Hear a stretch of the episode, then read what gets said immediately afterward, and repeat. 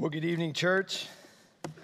It's good to be with you again. Um, today is the anniversary of the death of William Tyndale, one of the finest Christians probably to ever grace this earth with his life.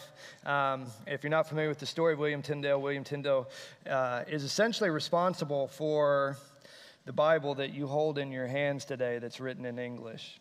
Um, and on this day, he was uh, strangled and burned at the stake simply for wanting to translate the Bible into English for the common man.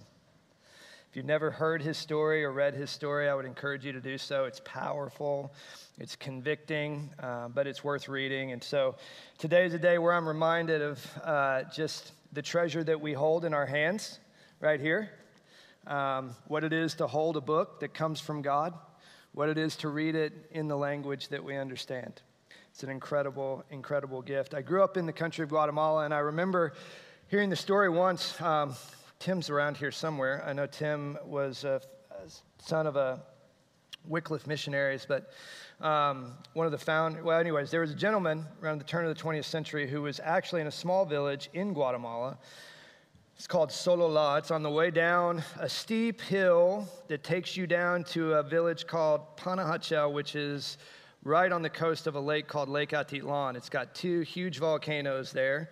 It's a beautiful place. It's one of, quite frankly, one of the most beautiful, breathtaking places you'll see anywhere in the world.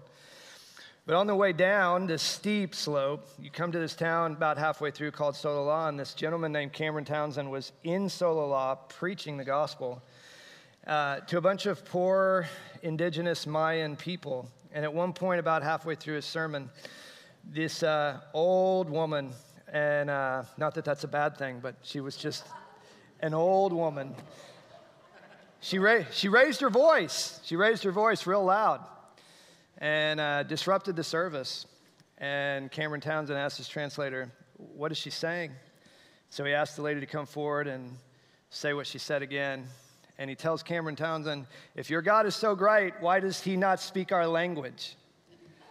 And Cameron Townsend was absolutely profoundly impacted by that and became one of the fathers of Wycliffe Bible translators as a result. Um, so, the Bible is a great treasure. It's a great treasure to us. It is, it is our lifeline and our anchor in a world full of lies and error. And we desperately need it each and every day of our lives. With that in mind, let's pray. God, thank you for your word. God, thank you for its truth. God, thank you for everything that it represents. It doesn't simply tell us the gospel, it doesn't simply share with us about Jesus, it doesn't simply tell us about all that is good about the new life that you offer us in Christ. It tells us that you want us to know you. And that's a marvelous thing. We thank you for that tonight. God, I pray that as we speak again tonight on an apologetic issue, some of these things, as we engage our minds in these topics, God, I just pray that you would cause us and lead us to love you more deeply with our minds. God, I pray that you would strengthen our faith. And God, equip us to be the kind of messengers and ambassadors for you that we should be. And I pray that we would seek to be those kinds of people with excellence. In Jesus' name I pray. Amen.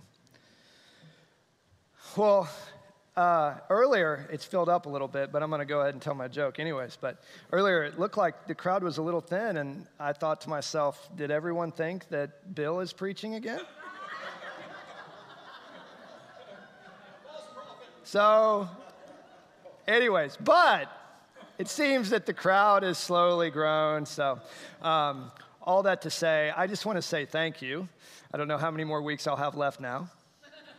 Uh, I just want to say thank you for the opportunity to be with you, to get to know you better uh, as our family are new members here at the church. Um, I, just, my heart is full of so much gratitude right now um, at this point in life. I'm grateful for our pastor. He's my pastor as well as your pastor. I'm grateful for him. I'm, I'm just grateful for his heart for ministry. I'm grateful for the way that um, he's just really embraced me and our family and um, saw an opportunity. And uh, so I, I, just, I'm thankful for that. Um, I'm thankful for our children. Um, uh, for the ministry of this church toward them. Uh, that is a huge priority in our lives right now. And uh, we are here in large part because of the ministry of your children's and student ministries and our stu- my sons' um, level of growth and I think uh, comfort uh, in, in those ministries. And so I'm just grateful to be here. I'm grateful for your engagement. I love the fact that so many of you have come up to me and talked to me, asked questions, talked about further things afterwards. Uh, I love all of that. Um, so I'm just thankful for the way that you have engaged and stayed with me on some pretty heavy topics at times. Um, and I hope as we kind of move through this topic tonight as well, that hopefully there's some things here that can actually help you and kind of benefit you edify your faith, but also maybe help you in terms of knowing how to talk to others about some of these issues as well. Last week we looked at the issue of whether religion is really bad or not. Is religion bad? Is it toxic? Does it just lead to war and strife and violence? And, or is religion something that's offered the world much more than that? I think Christianity has offered the world a great deal, much more than that. We talked about some of those things last week.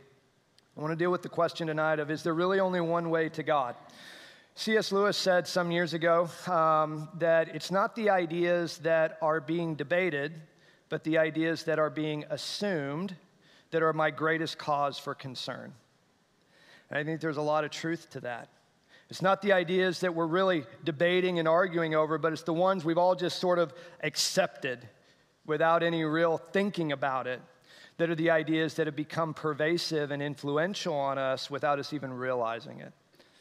And you know, when I think about this question, is there really only one way to God? I'll be honest, I don't have, even have that conversation with very many people anymore today. And I don't think it's because they just, um, I don't think it's because they probably don't think about something like that, but I think most people just assume, yeah.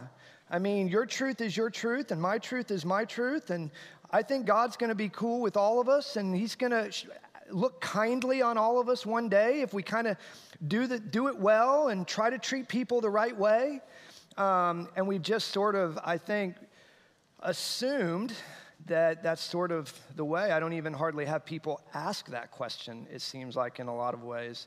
Um, and uh, nevertheless, it's an assumption that I think we as Christians, and hopefully those of us um, in here that are Christians would agree, is a really bad assumption to make. And it's not assumption that will ultimately lead to God. And so I want to deal with um, some of the issues related to the question of is there really only one way to God? I've got three words that start with S for you tonight. We dealt with C, conviction, courage, compassion. Tonight is S. And the first is sincerity. Part of the conversation over there's really is there really only one way to God is the issue of sincerity. There's sort of this pervasive attitude that if you really believe what you believe with sincerity and you work hard at it, that somehow God will just kind of look kindly on you.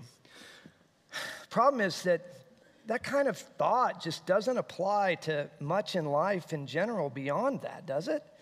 I mean, if I take a test and I go up to the professor or the teacher afterwards and I've missed a question and I say, I really, really, really thought that was the answer. I mean, I was convinced it was right. You should give me credit for it. What do you think that teacher's going to say? They're probably going to look at me like, What planet did your spaceship land here from? We just don't operate that way. There's a lot of people who have done things out of a great deal of sincerity that have been really, really, really bad and wrong. There are some people who have taken other people's lives out of seeking to be sincere to their faith and things of that nature. So, a sincerity, faithfulness to one's teaching, um, really a good test I would say that the degree to which one believes says nothing about the truthfulness of a claim. So, sincerity by itself should not be the kind of thing we use as a gauge whether something is probably right or whether God's going to look favorably on us after this life. One of the topics that sort of like rabbit trails from this topic, and I want to deal with just briefly tonight, is the question of what about people who haven't heard? What about people who are just trying to do the best they can and they don't know? I will give you two answers to that. Here's number one Romans 1 is the primary text that you have to keep in mind with this issue. And what we find in Romans chapter 1 is it tells us that God has sufficiently revealed himself in the world around us so as to leave us without excuse. Now, that verse by itself doesn't reconcile all that's difficult, maybe, about that issue. In some ways, it sort of it says, it says he's revealed himself enough, in essence, to condemn us. But what happens if we don't hear the gospel then that can save us? No. so, yeah, on some level, it doesn't reconcile all of those things. But what it does communicate, I believe, very clearly is that all mankind is without excuse before God. Usually, when we ask that question, we're assuming the innocence of everyone out there involved that hasn't heard the gospel. But does the Bible say we're all innocent? No, the Bible says we're guilty. God has revealed himself sufficiently, and yet we have rebelled against what we know. The second answer, I think it's really probably the most compelling biblical and Christian answer for this issue, is the missionary call. Why would God call us to go take the gospel to people if, in fact, people can be saved? If they don't ever hear the gospel, God will just let them into heaven. If that's the case, the best thing you can do is not go say anything to them because then going to them is judgment and condemnation rather than grace and mercy. I think it's probably the most compelling answer for us as Christians as to why that doesn't reconcile with what Scripture teaches us. Paul is urgent in his concern to get the gospel to those who haven't heard it. Romans, Romans is deep theology. In fact, it's probably the deepest theology we have anywhere in the Bible. But you know why Paul wrote Romans? This tells you a little bit about his personality. Paul is trying to get the Roman church to pay for his mission trip to Spain. So, what does he do? He writes about all of this really deep theology to try and convince them. That's who Paul was. But that's what he that's what he was trying to do. There are people out there who have yet to hear the gospel. We have to get it to them.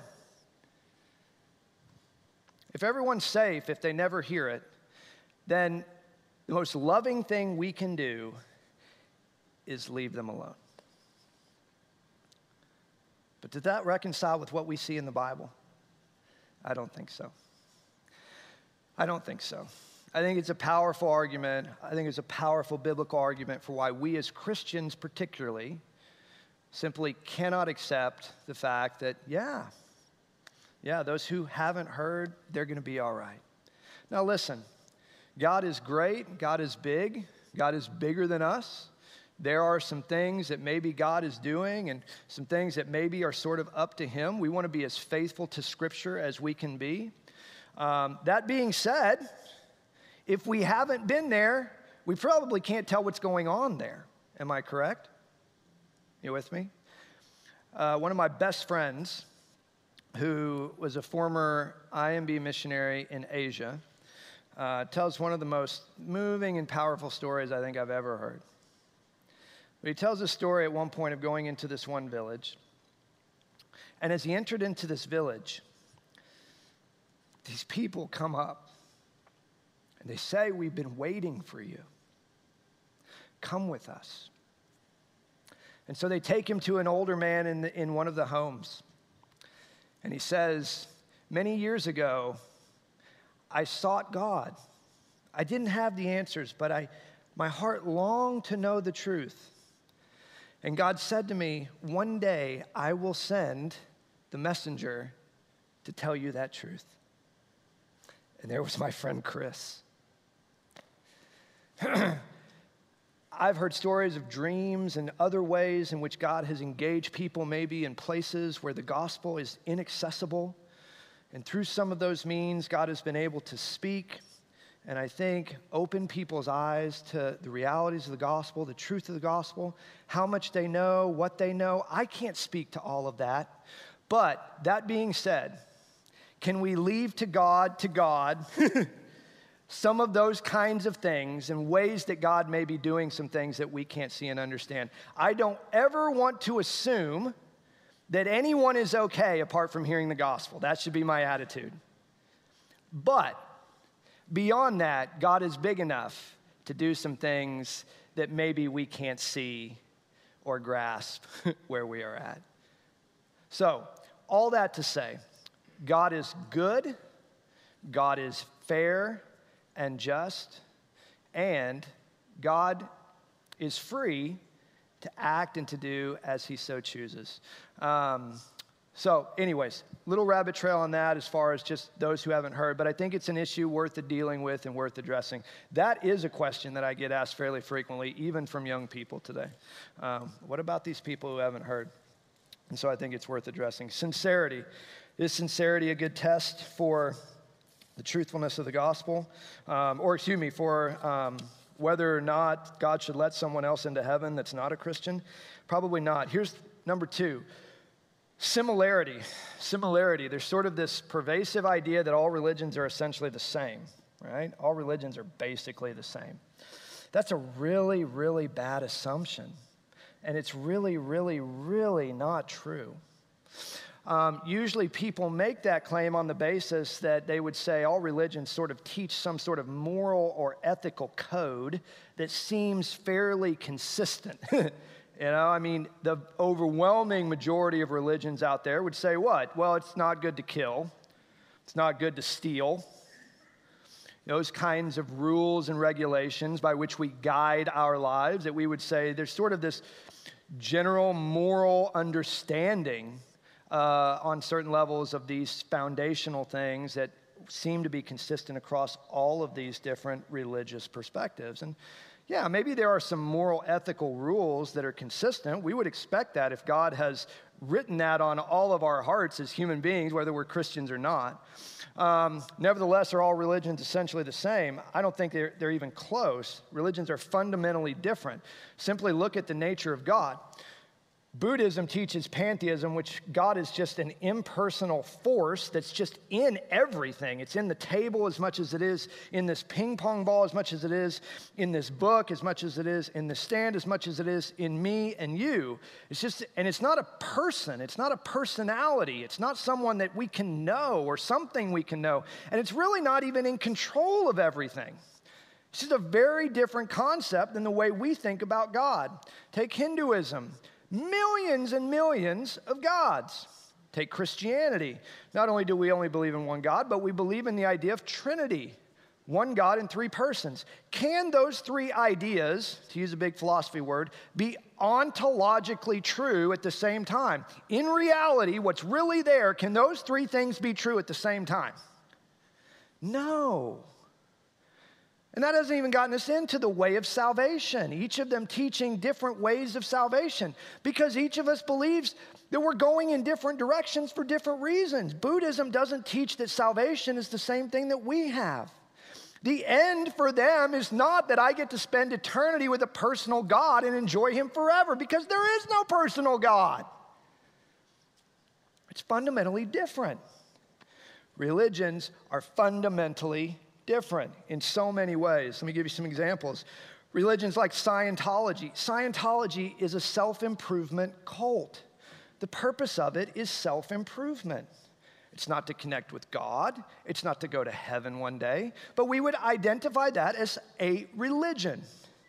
What about this? Religions like Buddhism and Hinduism, self renunciation. This is sort of coming to the end of ourselves and ultimately just sort of being soaked up into this sea of undifferentiated being one day. If you're not sure what that means, welcome to the club. None of us really understand exactly what that means. It just means we sort of cease to exist. What about this? Religions like the fertility cults. Ancient Canaanites believed in these. Baal was a fertility god. I don't know how much you have been taught or know about Baal. Baal was a god that would rise and then die. He would come alive and then die. The way that they looked at life and history was completely different than the way that God in Scripture reveals himself with history being linear, that there are events that take place over time, and we can know God, and we can see God, and we can see his work in history. It didn't work that way with Baal. Baal died, he came back to life. Baal died, he came back to life. Baal died, he came back to life. You prayed to Baal as a fertility god for two things. What do you think a fertility god would be good for? Here's number one. It's probably not what you're thinking. We'll do that with number two. Good crops. We need rain. What about number two? We want children. So, what would we do as a part of Baal worship? We would go to the temple. We would pay our money. We would sleep with the temple prostitute. That seems appropriate in a fertility cult, probably, right? And then we go home, just like that was normal life. That was Baal worship. That was the kind of religion of the people at the time of the Jews, the Hebrew people, leaving Egypt and going up to Canaan. Fertility cults, completely different. Their idea of God, completely different than what ours would be. Um, religions like emperor worship. This was certainly an issue in the first century. We certainly see some manifestations of this even today in modern day um, rulers who demand worship. The goal of that has nothing to do with God. The goal of that is political allegiance, it has nothing to do with eternity. Nevertheless, it would be identified as a type of religion. So religions are all very different.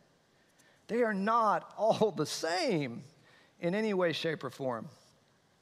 Christianity would fall under the category of a revelatory religion. The idea that God is personal and that God wants to reveal himself to mankind. Not all religions teach that. In fact, very few religions actually teach that, which leads us into our third S word. It's the word silence. So we have sincerity. Is sincerity a good test? If people are sincere, then surely God will look kindly on them, let them into heaven. Well, all religions are basically the same. So, you know, God should probably let everyone into heaven because we're all kind of working toward the same thing and doing the same thing, right? Well, the third one is silence. And the reason I use that word here is because the only way that pluralism works, the idea that lots of roads lead to God, is if God has not spoken at all. If God has not spoken, if God has remained detached from everybody, now all of us are on the same playing field, right? We're all just trying to figure it out on our own. And maybe we think, oh, this seems to be the way.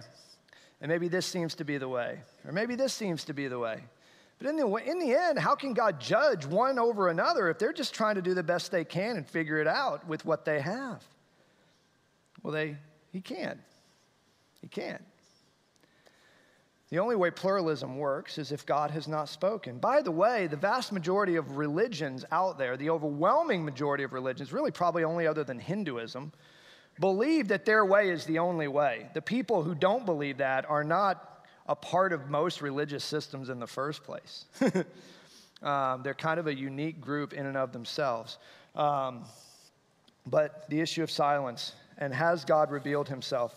And so, if God has revealed himself somewhere, even if it's not in the Bible, if God has revealed himself somewhere, now there is one, the implication that God wants to be known, and now the responsibility with what God has revealed.